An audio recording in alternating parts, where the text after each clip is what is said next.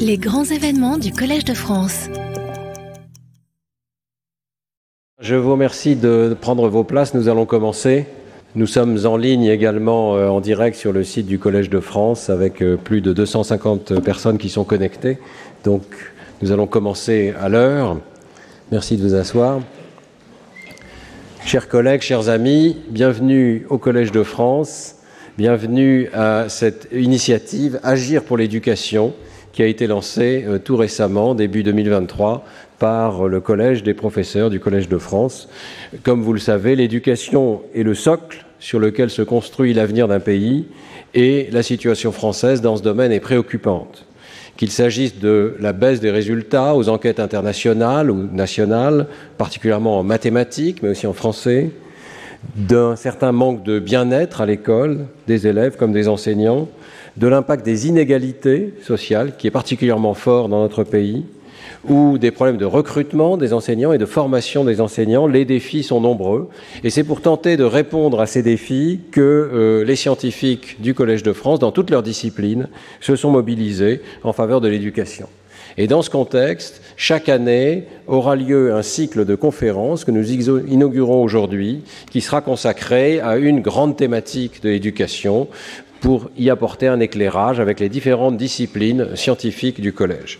Cette année, le thème qui a été choisi, c'est l'apprentissage de la lecture, et je suis très heureux d'accueillir aujourd'hui au Collège de France le professeur Johannes Ziegler, qui est euh, directeur de recherche au CNRS, qui est venu de Marseille pour donner cette conférence. Il est responsable euh, d'une équipe euh, à Marseille, à l'université d'Aix-Marseille. Il est également directeur de l'Institut du langage, de la communication et du cerveau, et responsable du pôle empirique, qui est l'un des pôles, euh, trois pôles en France, de pôle pilote de formation des enseignants, donc l'un des trois INSPE qui ont été singularisés pour leur collaboration avec la recherche et euh, qui développent donc des instruments et des, techniques innovantes euh, dans ce domaine. Euh, Johannes Ziegler est un des grands spécialistes de la psychologie cognitive de la lecture, à laquelle il a consacré pratiquement toute sa carrière. Et sans plus attendre, je lui laisse la parole donc pour nous parler de la psychologie de l'apprentissage de la lecture. Comme je vous le dis, c'est une série de cinq conférences qui porteront successivement sur la psychologie de la lecture, les bases cérébrales de la lecture, les déficits neurodéveloppementaux et ce qu'on appelle la dyslexie ou les dyslexies, et puis enfin les aspects plus pratiques de la sociologie, des manuels de lecture et euh, des euh, aspects de la pédagogie de la lecture dans les classes. Donc aujourd'hui, Johannes Ziegler, psychologie de l'apprentissage de la lecture. Bienvenue. Merci beaucoup, Stanislas. Merci beaucoup, merci d'être venus si nombreux. Bonsoir à toutes et tous. Ben, pour commencer, savez-vous pourquoi, pourquoi il ne faut pas manger au Collège de France, dans la bibliothèque du Collège de France? Des idées? Non, c'est tout simple, parce que les fourmis seront attirées, elles apprendront à lire, détiendront de la connaissance et du pouvoir, et prendront le contrôle du monde. C'est tout ça. Bon, blague à part, la lecture nous a permis de partager et transmettre des connaissances. C'est sans doute l'une des plus belles inventions de la civilisation humaine, qui, bien évidemment a contribué à tous les progrès que la civilisation a pu faire. Si vous y pensez, c'est assez magique en fait la lecture, parce que les gribouillis des lettres hein, sur une page permettent d'activer dans le cerveau d'un parfait inconnu hein, des sensations d'une précision époustouflante. C'est un peu comme la télépathie, en mieux. Et c'est assez impressionnant si vous y pensez, parce que c'est avec un système de symboles abstraits, vous pouvez revivre des émotions, des souvenirs, etc. etc. Donc la lecture, d'une certaine façon, est une machine à remonter le temps, à voyager dans le monde entier, à sortir de son milieu social, à comprendre les autres et à comprendre tout court. Et comme disait Jacques Lang, déjà depuis euh, très longtemps, euh, la lecture est la colonne vertébrale de tous les apprentissages. Donc un enfant qui n'arrive pas à comprendre un texte aurait mécaniquement des difficultés dans presque toutes les autres matières scolaires, les mathématiques, histoire géo, etc. etc. Peut-être pas en sport, seul préservé. Le professeur Dehaene le disait déjà, donc on connaît l'importance de la lecture et face à ça, on voit toujours le même constat depuis très longtemps. À la sortie du collège, nous avons 15% de nos élèves qui ont pratiquement aucune maîtrise de la compréhension écrite et sont en difficulté devant un texte complexe. Évidemment, ça a des répercussions énormes sur le devenir professionnel et personnel, psychosocial, le bien-être, ça a été dit, à l'école. Donc c'est un, enjeu hyper important. Dans PISA 2018, donc c'est la dernière enquête, hein, vous savez, PISA tous les, tous les 4 ans euh, mesure des domaines, donc là c'était la compréhension de l'écrit. Même en 2018, on constate encore 22% des élèves de 15 ans ne parviennent pas au seuil de compétence minimale dans la compréhension de l'écrit. Et donc en 2018, la France se trouve aujourd'hui un peu au-dessus de la moyenne de l'OCDE, mais vous voyez, beaucoup de pays font mieux euh, que nous hein, dans ce classement sur la compréhension de l'écrit. Surtout ces derniers 20 ans, ça n'a presque pas bougé, donc ça stagne au mieux, et dans certains domaines, euh, il y a même des baisses de, performance, comme sur l'évaluation des textes complexes, ou ici, très récemment, 2022, l'enquête de l'ADEP, où la même dictée aux données euh, depuis 1987, vous voyez une baisse assez importante, euh, pas tant entre 2015 et 2021, mais, avant. Une baisse d'ailleurs pas n'importe sur quel mot. Si vous l'étudiez, euh, les phrases, vous voyez, c'est sur des mots morphologiquement complexes où euh, la morphologie n'est pas marquée à l'oral, mais elle est marquée à l'écrit. Donc ça, ça, se travaille, ça doit se travailler. si on ne le travaille pas à l'école, eh ben, ça ne se fait pas automatiquement. Ce qui est alarmant, et là le professeur Dan l'a dit aussi, c'est ces inégalités sociales face aux apprentissages en France. Donc là, ce que vous voyez dans ce schéma, ce sont des probabilités à rencontrer des difficultés dans les apprentissages hein, à travers tous les pays de l'OCDE. Donc vous voyez que lorsque les élèves sont issus d'un milieu défavorable, socio-économiquement défavorable, vous avez plus de probabilités, plus de risques, plus de malchance à rencontrer des difficultés. Bonne nouvelle, c'est vrai pour tout le monde. Hein. Par contre, vous voyez, c'est beaucoup plus vrai en France, où, un élève à 15 ans a presque quatre fois plus de chances de rencontrer des difficultés dans les apprentissages qu'un un élève du milieu favorisé. Donc, énorme. C'est pour ça aussi le gouvernement a mis le dispositif dédoublement du CP et du CE1. Donc ce n'est pas pour rien. Logiquement, ça doit répondre à ces inégalités sociales. Encore faut-il faire le nécessaire que dans les REP, etc., c'est efficace. Le dédoublement en soi ne suffit pas si, avec la réduction de taille de classe, on ne fait pas mieux, plus de différenciation, plus d'enseignement individuel. Vous connaissez ça mieux que moi. Une statistique qui, pour moi, est vraiment assez importante pour les enseignants, et je sais que vous êtes nombreux ici en tant qu'enseignants, c'est que dans PISA 2018, l'écart de performance en lecture en France entre les 10% d'élèves les plus favorisés et les 10% d'élèves les moins favorisés est de 170 points. À quoi ça correspond 170 points? Ça correspond à 4 années de scolarisation. C'est-à-dire un enseignant va dans sa classe, potentiellement, peut-être pas tout le monde, mais certains d'entre vous, vous auriez des élèves dont le niveau diffère de 4 ans de, scolarité. Donc vous voyez la complexité du problème de la différenciation, euh, il faut y être conscient, il faut rependre, euh, et on parlera après comment les évaluations nationales, par exemple, peuvent aider à prendre en compte ces différences énormes. Et donc très souvent, l'enseignant va se trouver face à ce problème. Comment enseigner pour tout le monde lorsque les moyens au début sont si, si différents? Donc vaut mieux pas être le petit poisson dans un bocal, enfermé dans un bocal lorsqu'il s'agit de grimper un arbre. Donc cette, illustration, elle, est révélatrice hein, de, ces différences qu'il faut néanmoins euh, compenser. Et ça aussi, d'autres pays y arrivent mieux que nous, donc ce n'est pas impossible. Il faut se donner ses objectifs et y répondre le, le mieux possible. Ok, donc parlons de la lecture. Donc la première chose, c'est que la lecture ne s'acquiert pas comme le langage oral.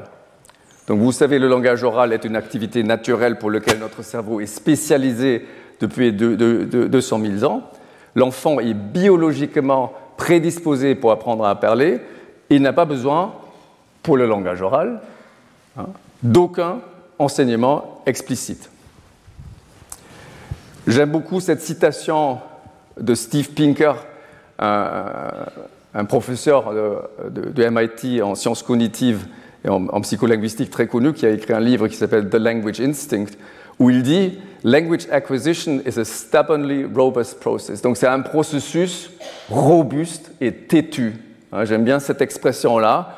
Euh, il continue de dire There's virtually no way to prevent it from happening short of raising a child in a barrel. Donc, à moins d'élever votre enfant dans un tonneau enfermé, vous ne pouvez pas empêcher le démarrage de l'acquisition du euh, langage oral.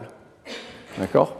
Après, il y a des différences, bien entendu, hein, entre les enfants, mais à partir du moment où l'environnement linguistique est donné, un enfant va apprendre euh, la parole sans un enseignement explicite. Et cela n'est pas vrai pour le langage écrit, qui est une invention culturelle qui a 5000 ans. Son apprentissage est rendu possible par des potentialités du cerveau, on va en revenir, et le professeur Dehaene va euh, en parler dans son cours, euh, mais c'est rendu possible par des spécialisations. L'enfant ne peut généralement pas apprendre le langage écrit spontanément, une instruction spécifique euh, est nécessaire, donc un enseignement de, qualité. Donc il y a une découverte qui a permis cette invention de la lecture, et c'était que les mots du langage oral ne diffèrent pas les uns des autres de manière holistique, hein, mais plutôt par l'arrangement particulier d'un petit inventaire d'unités dénuées de sens qui sont les phonèmes. Donc les mots prune et brune diffèrent pas de façon holistique, mais diffère par un son qui est un phonème, qui est le peu, hein, prune, brune. Donc cette découverte que les mots diffèrent par rapport à un stock, un répertoire limité d'unités, de, petites unités qui font la différence de signification des phonèmes, cette découverte-là a permis l'idée de cette invention d'un système d'écriture. Parce que l'idée c'était, donc du coup l'invention c'était si chacune de ces unités, donc de ces phonèmes, devait être représentée par une forme optique distinctive, un symbole, alors tout le monde pourrait lire et écrire à condition, et ça c'est les deux conditions, à ben, connaître la langue, déjà important, et être conscient de la structure phonologique interne de ces mots, donc comprendre que dans le mot, il y a des syllabes, il y a des phonèmes, et les lettres les représentent. Donc la lecture est un code pour le langage oral. Comme le disait Alvin Lieberman, un, psycholinguiste de, Haskins dans les années 60, euh, Reading is speech written down. Donc la lecture, c'est tout simplement la parole écrite. On n'écrit pas avec les hiéroglyphes, c'était la signification avec euh, les systèmes d'écriture modernes, c'est la parole qui est représentée par les symboles. Donc, quels sont les mécanismes d'apprentissage de la lecture? Puisque c'est un code, je viens de vous dire, puisqu'il a inventé avec des symboles pour représenter la parole, bien évidemment, il faut apprendre ce code. Il faut déchiffrer le code, puisque c'est un code. Toute autre chose serait absurde, puisqu'il y a un code qui peut être assez minimaliste. Donc, dans un système alphabétique, il faut comprendre donc le principe alphabétique. Hein, on appelle ça aussi parfois euh, le B à bas. Hein. Donc, le principe alphabétique qui veut que les lettres représentent les sons de la parole, les phonèmes, et parfois le sens, hein, comme certains morphèmes, les suffixes, les préfixes, etc. C'est une combinaison entre sens et, sens. Apprendre à lire, c'est donc créer un nouvel accès visuel vers le langage oral, qu'on appelle aussi le trésor de la langue, euh, comme disait euh, Wundt, euh, Wilhelm Wundt, c'est le premier psychologue expérimentaliste à Leipzig, il appelait ça le Wortschatz, donc c'était le trésor de la langue. Du coup, on peut schématiser, et on va revenir dans les autres cours, ce que ça représente la lecture. Donc vous avez initialement le langage oral, et on sait où ça se trouve dans le cerveau, le professeur Dehaene va en parler. Et la lecture consiste tout simplement à créer un nouvel accès, une autoroute, une nouvelle autoroute vers ce langage oral qui part du cortex visuel. C'est ça la lecture. Le langage oral qui est là avant même la lecture et on crée une nouvelle, un nouveau accès, une nouvelle interface visuelle vers ce langage oral. Et dans le langage oral, bien entendu, on a déjà la signification et la syntaxe et la grammaire et plein de choses, la compréhension orale, bien avant l'apprentissage de la lecture. Et c'est en fait exactement ce qu'on voit lorsque vous mettez des lecteurs dans un IRM fonctionnel, donc vous faites l'imagerie cérébrale et vous regardez le réseau de la lecture, vous voyez exactement ce que je vous ai prédit par ce schéma. Donc vous avez en bleu une zone du cerveau dans le cortex visuel qui repend uniquement lorsque les mots sont lus. D'accord? Cette zone-là est spécifique à la lecture, c'est cette cette, nouvelle interface vers quoi? Vers le langage oral. Et en rose, vous avez la zone du cerveau qui est activée que les lecteurs lisent les mots et où ils les entendent. C'est-à-dire que vous écoutez des mots, donc perception de langage oral, et que vous lisez des mots, la zone en rose, qui est la zone du langage oral, est activée dans les deux modalités. Donc qu'est-ce que ça montre? Ça montre que la lecture est tout simplement une nouvelle interface vers une zone qui existe. Et ça, c'est vrai dans toutes les langues, dans cette étude. C'est vrai aussi en chinois. Il y avait cette idée pendant très longtemps que les, Chinois lisaient différemment, comme c'est une langue logographique.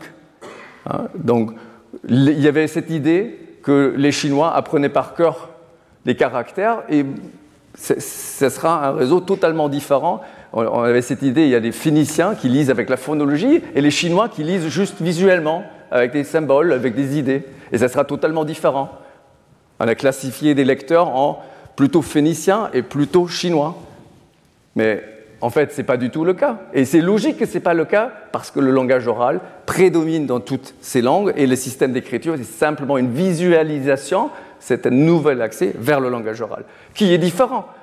En, chinois, il y a 4000 caractères qu'il faut apprendre, une grande partie par cœur, on met 4 ans hein, pour, le faire. Donc ça demande un effort considérable, ça demande beaucoup de temps, mais le mécanisme est le même, c'est juste les symboles sont différents, il y en a plus pour représenter toutes les, morphosyllabes qui, est à apprendre en chinois.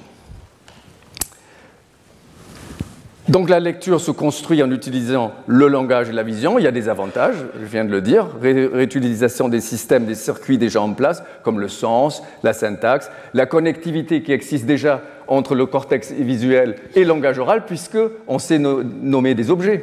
Donc cette connectivité existe. Il faut juste le réutiliser pour les lettres. Connecter les lettres des graphèmes à, des phonèmes. Mais elle existe. Ça, c'est des avantages. Et c'est pour ça que ça fonctionne.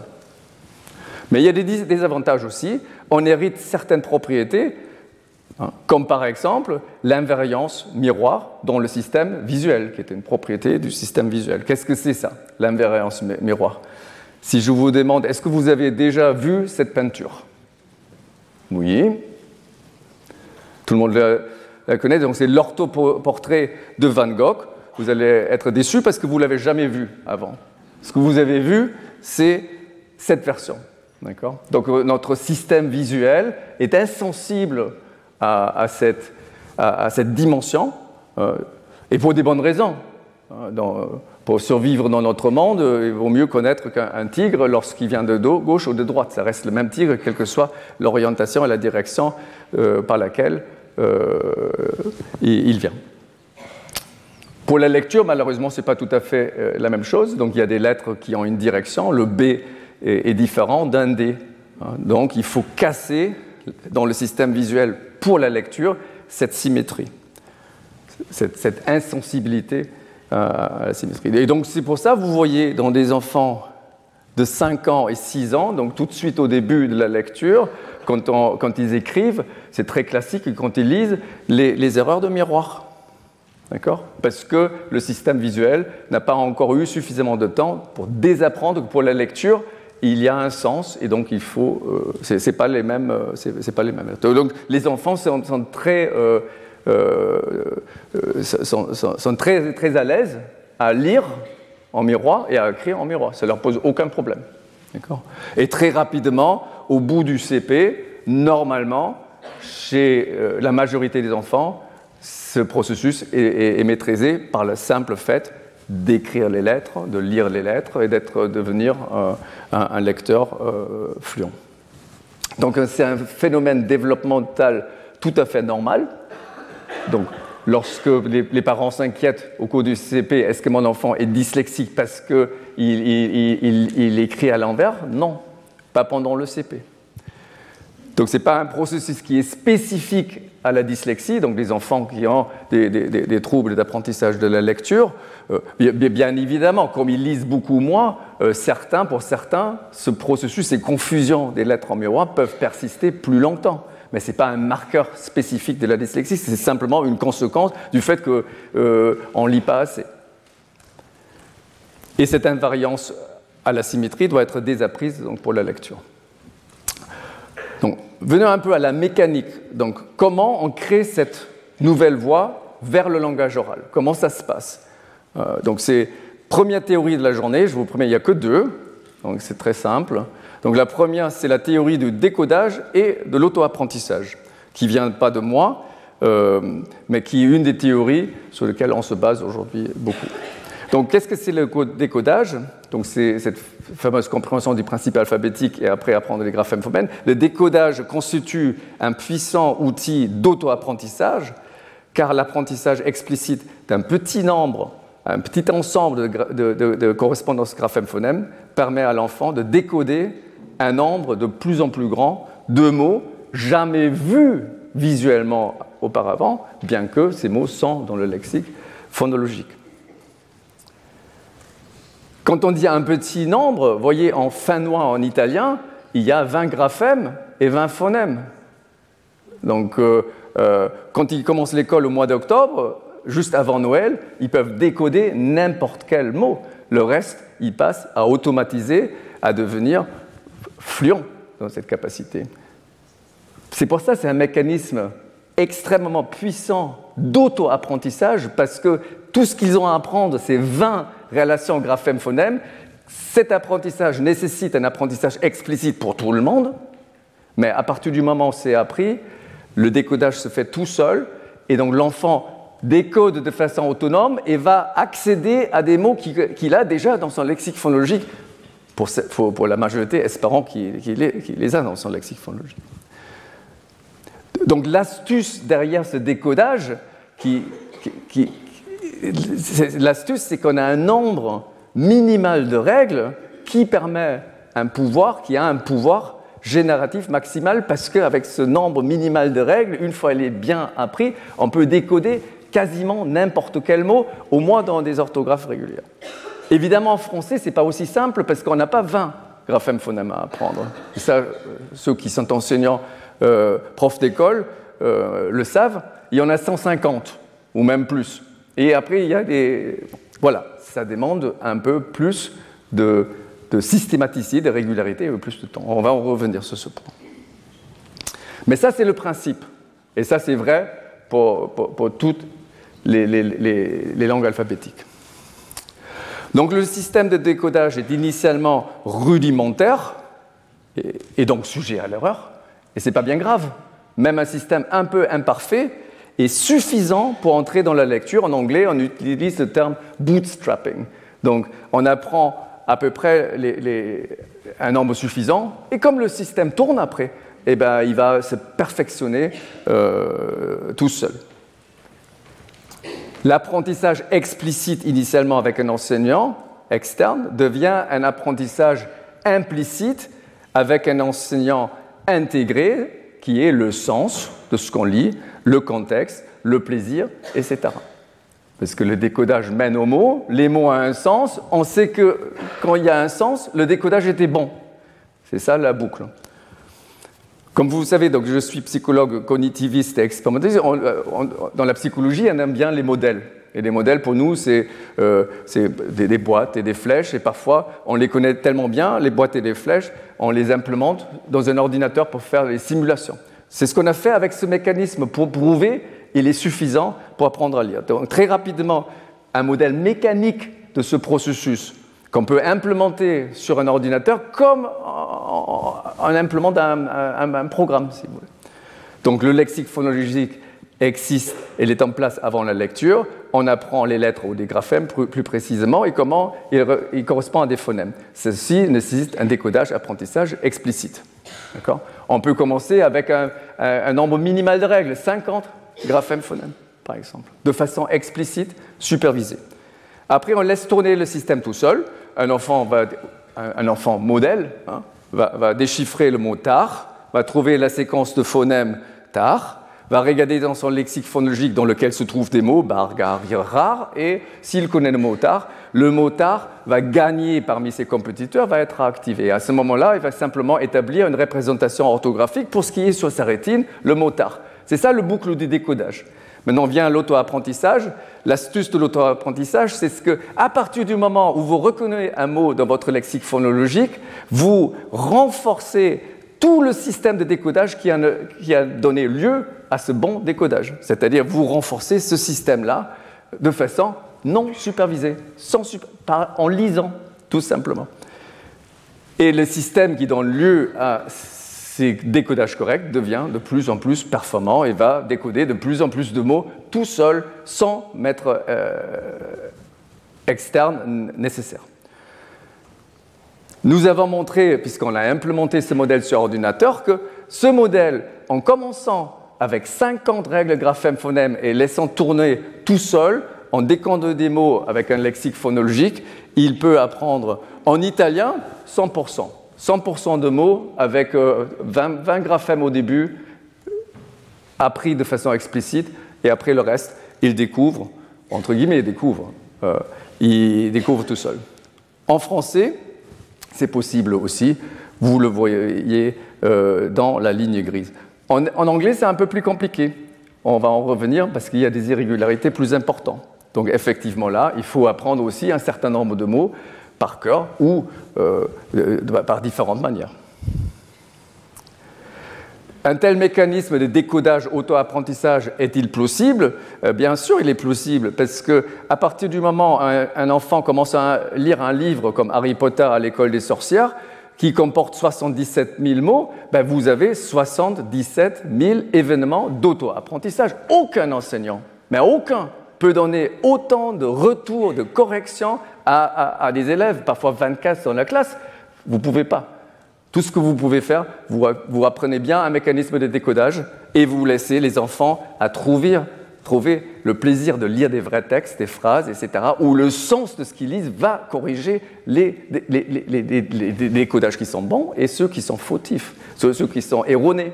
Parce que va, plus il va lire, plus il va corriger aussi les erreurs qu'il va faire dans le décodage.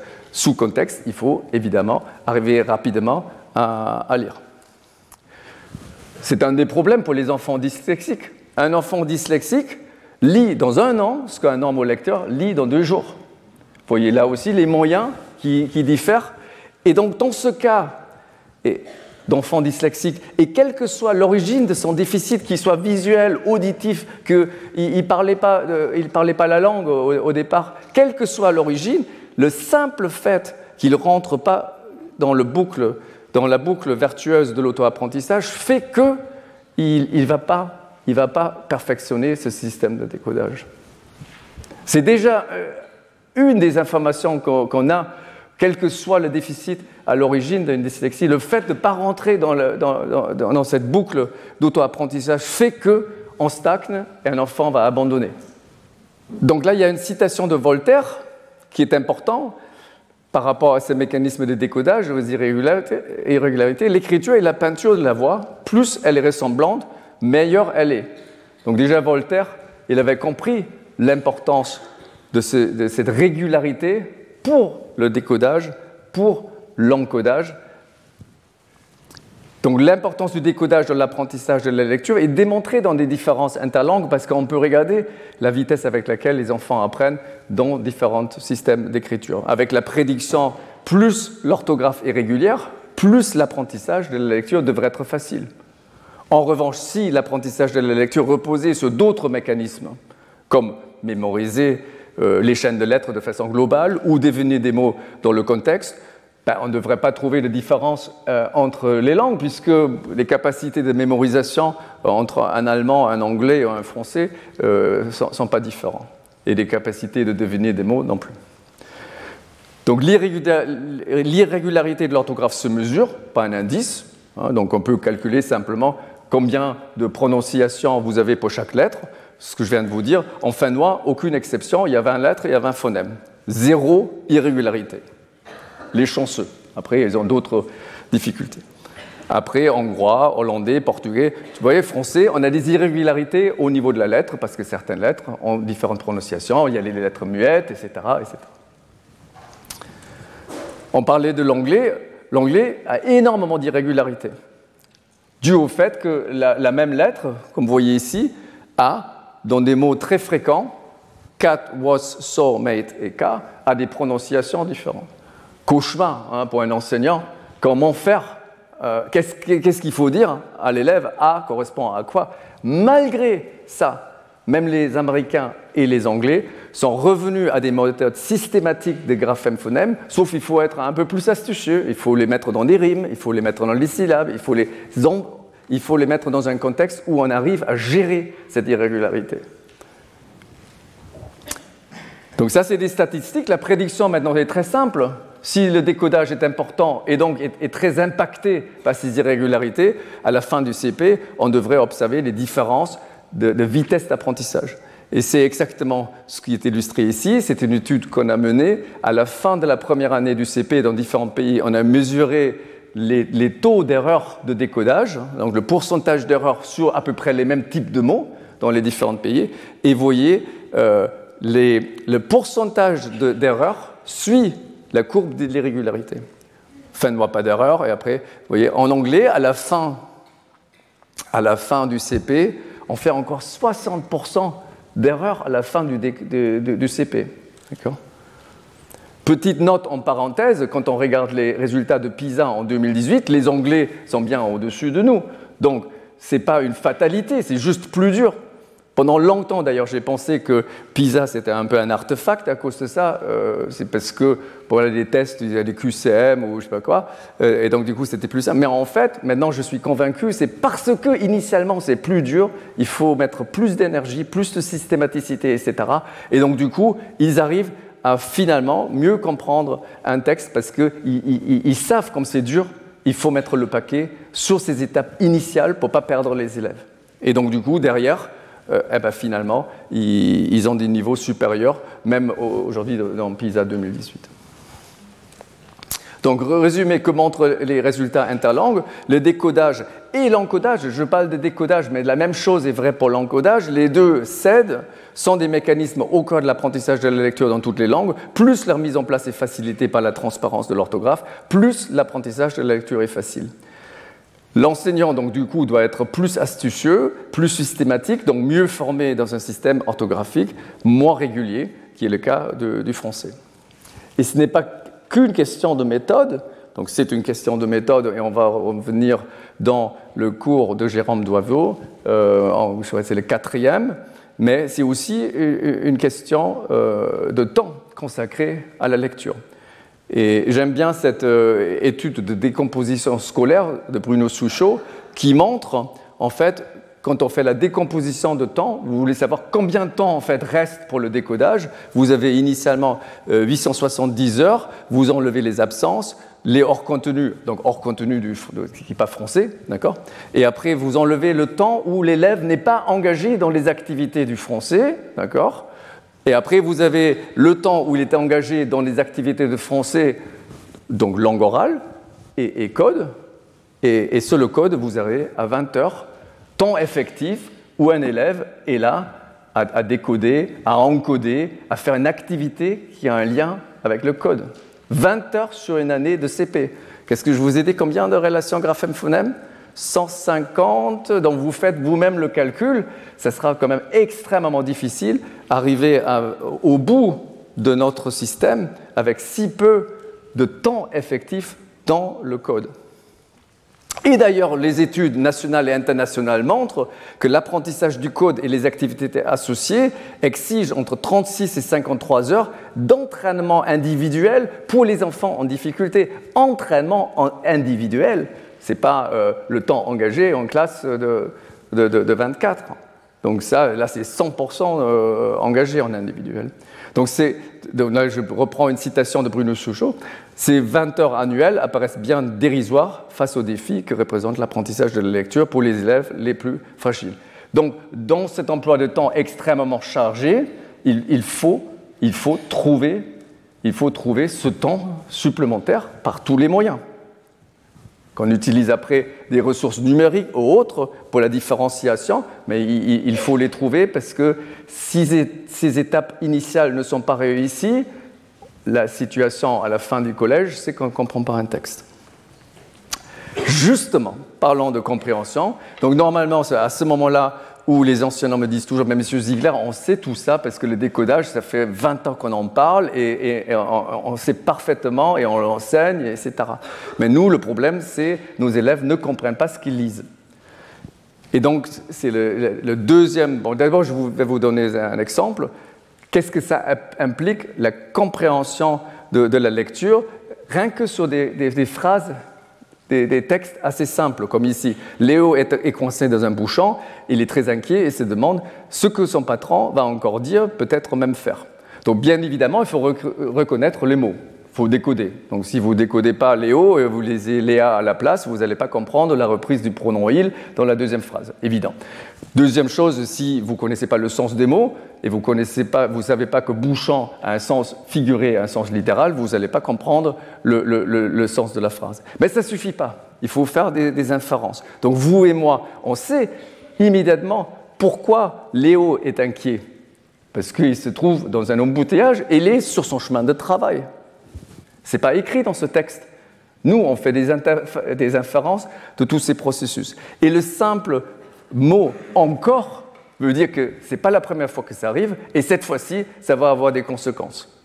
Vous voyez, tous ces processus-là se déroulent de façon quasi automatique quand on comprend un texte, mais ils sont quand même relativement complexes.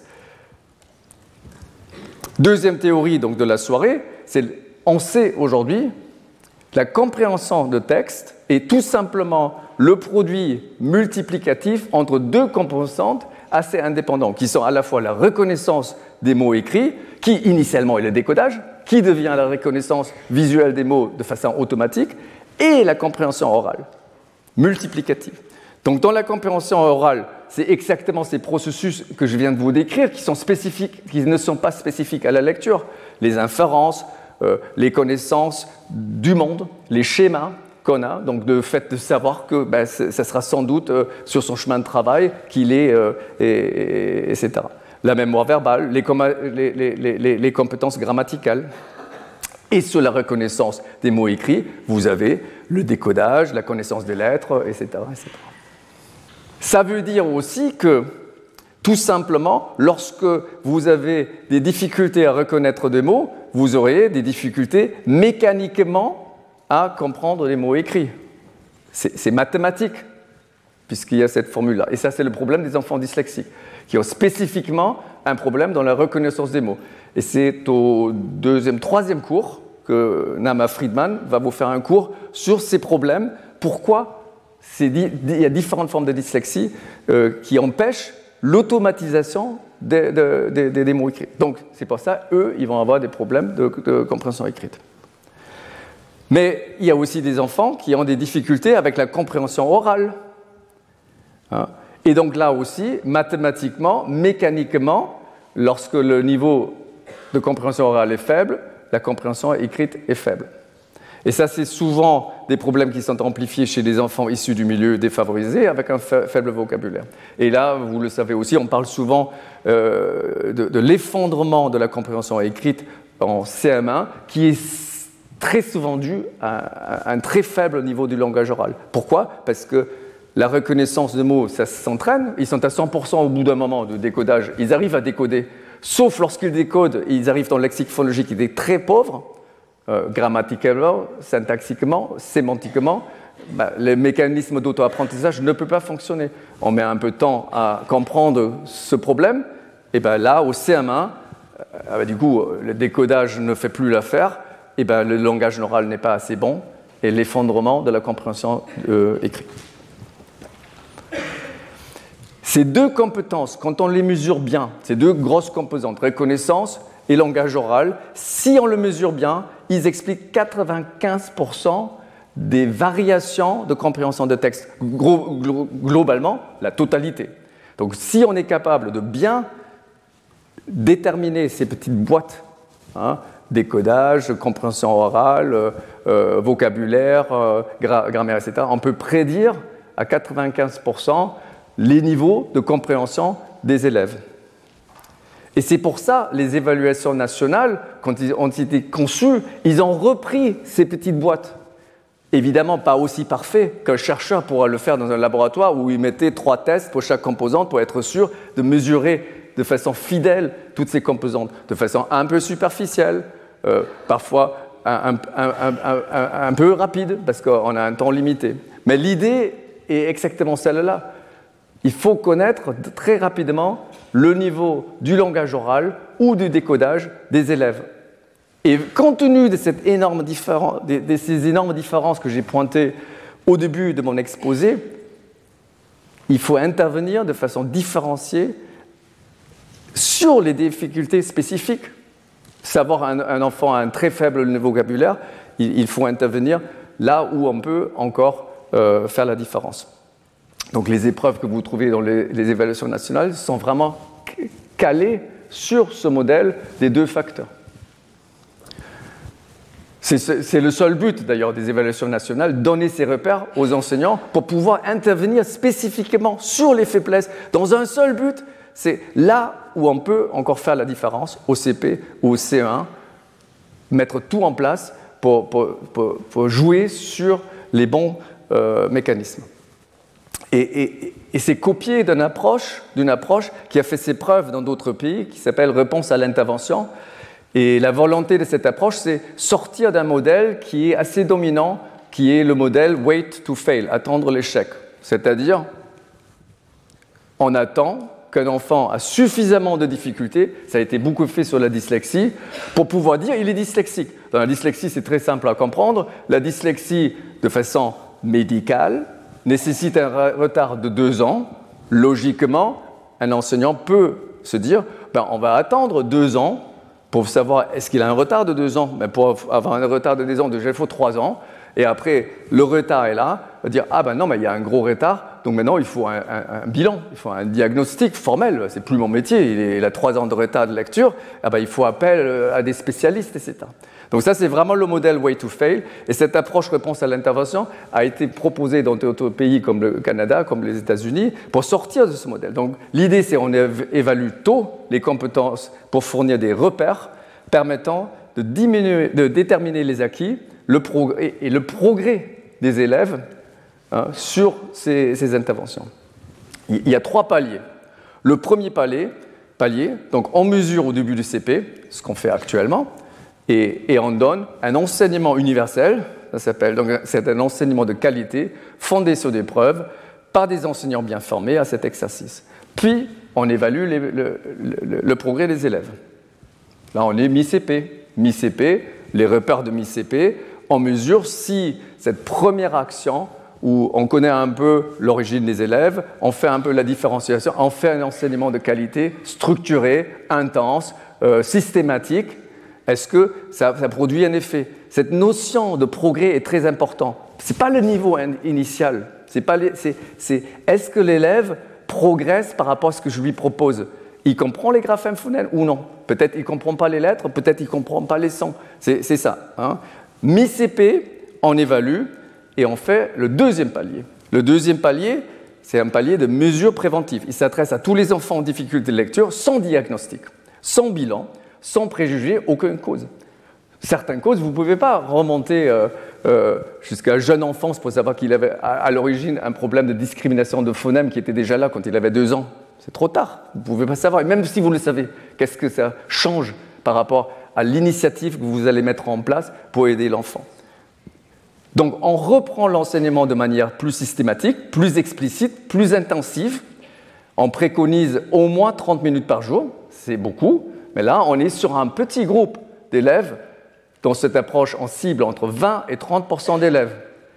On réfléchit pour eux, groupe à besoins similaires, APC, peu importe les mécanismes, ces 30% mi-CP, vous les avez identifiés, il faut mettre en place des mesures préventives pour sortir, pour leur donner une chance, pour sortir de way to fail. Et, si ça ne fonctionne pas, donc c'est là où on a le troisième palier, et ça, les évaluations du CE1 sont faites pour ça. On mesure de nouveau le progrès. il y a des enfants qui ne répondent pas à l'intervention que vous mettez en place. C'est pour ça que ça s'appelle repense à l'intervention.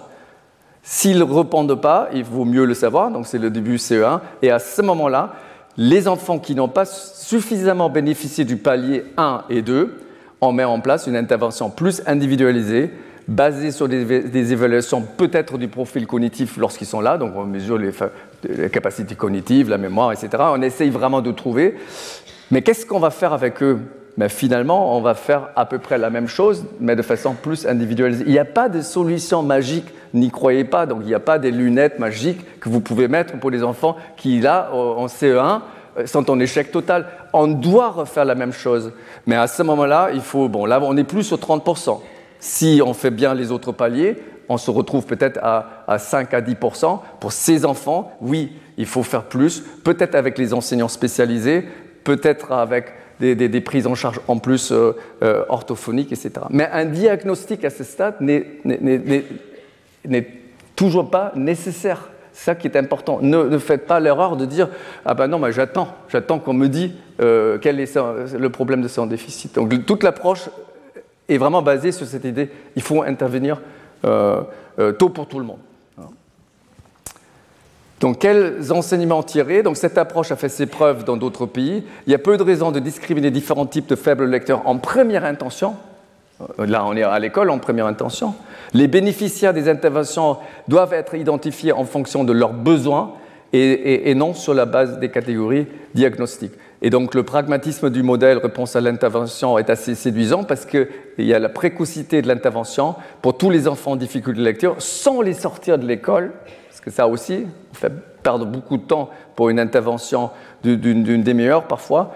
Et, donc les évaluations régulières que vous faites en classe ou que vous faites avec les évaluations nationales permettent la modulation de l'intervention en fonction des résultats mesurés. Donc si l'éducation nationale mettait correctement en œuvre ce dispositif, les professionnels de santé, qui sont des neuropsychologues, les orthophonistes, etc., pourraient se concentrer sur les cas qui ont le plus besoin, ce qui n'est actuellement pas le cas, hein, parce que eux, euh, souvent, ils ont les 30%, les 40%. Et, là, le système est, à bout. Hein. Les listes d'attente sont de deux ans dans les centres de référence. Donc c'est un système qui ne peut pas fonctionner et donc on se retrouve avec ces, élèves euh, en collège, les 22%, à qui on n'a pas trouvé des solutions. Donc très rapidement, comprendre les déficits, donc on aura tout un cours là-dessus. Euh, évidemment, si on reprend le petit modèle euh, qui nécessite donc les lettres des phonèmes et le lexique phonologique, lorsque vous avez des déficits visuels, vous aurez des difficultés euh, d'apprentissage de la lecture. Et pour les déficits visuels, parfois on trouve des solutions, des solutions assez bêtes, bêtes et méchantes, comme ici l'espacement des lettres qui réduit le crowding visuel. Pour certains enfants, c'est très efficace. Euh, parce qu'ils ont des problèmes visuo-attentionnels, les lettres bougent, etc. Vous pouvez tenter et, ça marche pour certains, euh, et on a testé. Euh, le, problème des phonèmes est très connu, très bien, très bien étudié, donc déficit et discrimination phonémique, de conscience phonologique, etc. le problème est assez simple, on voit ce que vous ne discriminez pas d'un B d'un P, donc pour vous c'est le même son, à l'école ça pose un problème. Ça ne pose pas un problème dans la vraie vie, parce qu'on a le contexte, mais à l'école, ça pose un problème parce que l'enseignant va dire c'est la lettre B, ça correspond à B. Si vous entendez B ou P, les deux, parfois, ça, peut ne, ça ne peut pas marcher.